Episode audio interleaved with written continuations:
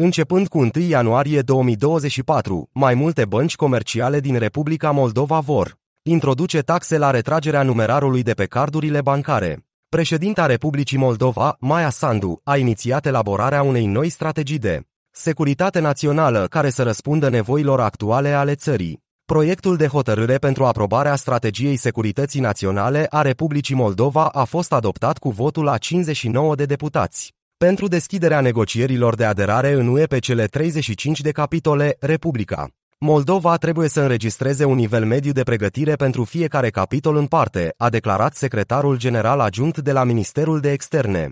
Au fost create grupuri specializate pentru realizarea tuturor acțiunilor necesare, inclusiv care vizează alinierea legislației naționale la normele Uniunii Europene. Un conațional a fost reținut în timp ce transporta patru cetățeni ucraineni, care au ajuns în mod ilegal în Republica Moldova. Străinii urmau să achite pentru migrarea ilegală din Ucraina în țara noastră, fiecare câte 5.000 dolari SUA. Bay Global, direcția specializată în finanțarea dezvoltării din cadrul Băncii Europene de Investiții va oferi Republicii Moldova un împrumut de 41,2 de milioane de euro pentru reabilitarea infrastructurii feroviare. Biroul Național de Statistică informează că produsul intern brut, PIB, a crescut cu 2,6% pe seria brută și cu 3,4% pe seria ajustată sezonier în trimestrul II 2023 față de trimestrul II 2022. Republica Moldova va accede la acordul parțial extins privind registrul daunelor cauzate de agresiunea Federației Ruse împotriva Ucrainei, adoptat prin rezoluția Comitetului de Ministri al Consiliului Europei.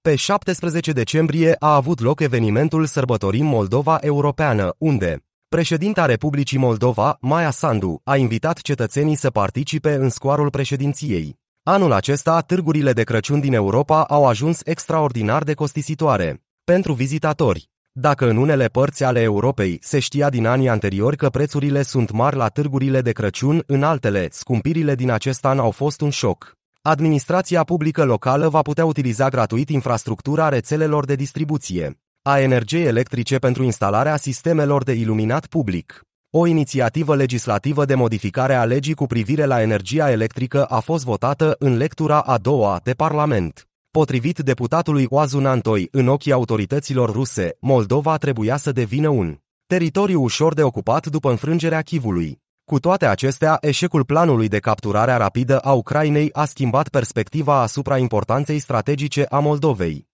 PIB-ul Republicii Moldova a fost cu 0,4% mai mic în primele 9 luni ale lui 2023 față de aceeași perioadă din 2022. Potrivit datelor provizorii, agricultura și sectorul IT sunt printre domeniile cu cea mai mare creștere, la polul opus fiind industria și comerțul. Coaliția ruso-chineză în creștere, sprijinul radicalilor din UE și amenințarea la adresa Țărilor vecine pun Occidentul în fața unei alegeri importante, să oprească agresiunea rusă sau să permită pericolul pentru Occidentul civilizațional. Maia Sandu a declarat că ușa către Uniunea Europeană a fost deschisă datorită efortului și muncii tuturor oamenilor de bună credință din această țară, celor care au luptat pentru libertatea și independența Republicii Moldova. Analistul politic Victor Ciobanu a declarat că Maia Sandu este un președinte potrivit în momentul potrivit la locul potrivit și care a fost primită cu brațele deschise de către liderii occidentali și asta s-a văzut și la sumitul care a avut loc în iunie în Republica Moldova, investițiile europene în infrastructura rutieră depășesc un miliard de euro.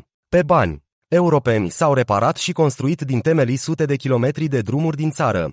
Unul dintre aceste proiecte care a obținut finanțare din partea Uniunii Europene este centura de ocolire a satului Bahmut. Deși UE a decis joi la Bruxelles să deschidă negocierile de aderare cu Ucraina și cu Republica Moldova, Chivul nu renunță la obținerea de ajutor financiar suplimentar. Volodimir Zelensky este încrezător cu privire la sprijinul financiar pentru Ucraina. Cel puțin 16 oameni și-au pierdut viața din cauza furtunilor puternice din Argentina și Uruguay. Parlamentul va denunța încă două acorduri încheiate pe platforma Comunității Statelor Independente, CSI. Membrii Comisiei în Politică Externă și Integrare Europeană au aprobat luni, 18 decembrie, rapoartele pentru două avize consultative care presupun acest lucru. Un pacient de 76 de ani a decedat după ce ar fi căzut în gol de la geamul instituției. Sfânta Treime. Din Chișinău. Oamenii legii care s-au deplasat la fața locului nu ar fi depistat semne de moarte violentă. Secretarul american al apărării Lloyd Austin va efectua o vizită în Israel cu ocazia unei călătorii de mai multe zile în Orientul Mijlociu. Numărul virozelor înregistrate în capitală a crescut cu 20% în ultima săptămână. Cei mai vulnerabili sunt copiii, iar dovadă a faptului este situația de la Spitalul Clinic Municipal numărul 1. În plenul Parlamentului vor fi prezentate informații cu privire la evoluția dosarului furtul miliardului.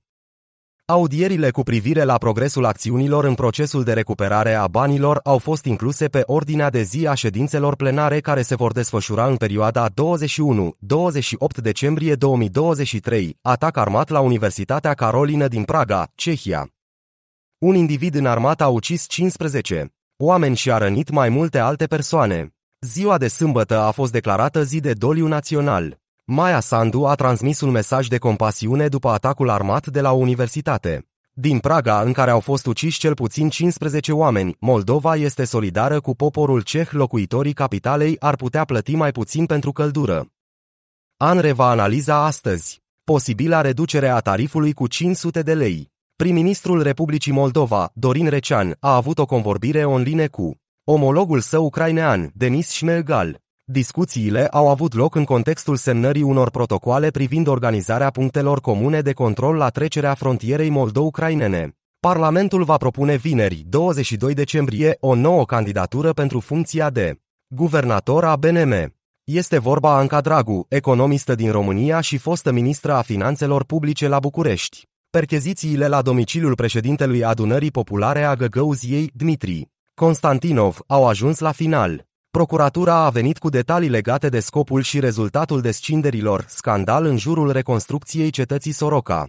Agenția de Inspectare și Restaurare a monumentelor a depistat mai multe nereguli, iar Ministerul Culturii a cerut stoparea imediată a lucrărilor. Renato Usatâi a declarat că Ilan Șor călătorește lejer în Federația Rusă, sub protecția unor garanții la cel mai înalt nivel, iar drumurile fostului deputat către Rusia au un singur scop, acela de a deveni favoritul Moscovei.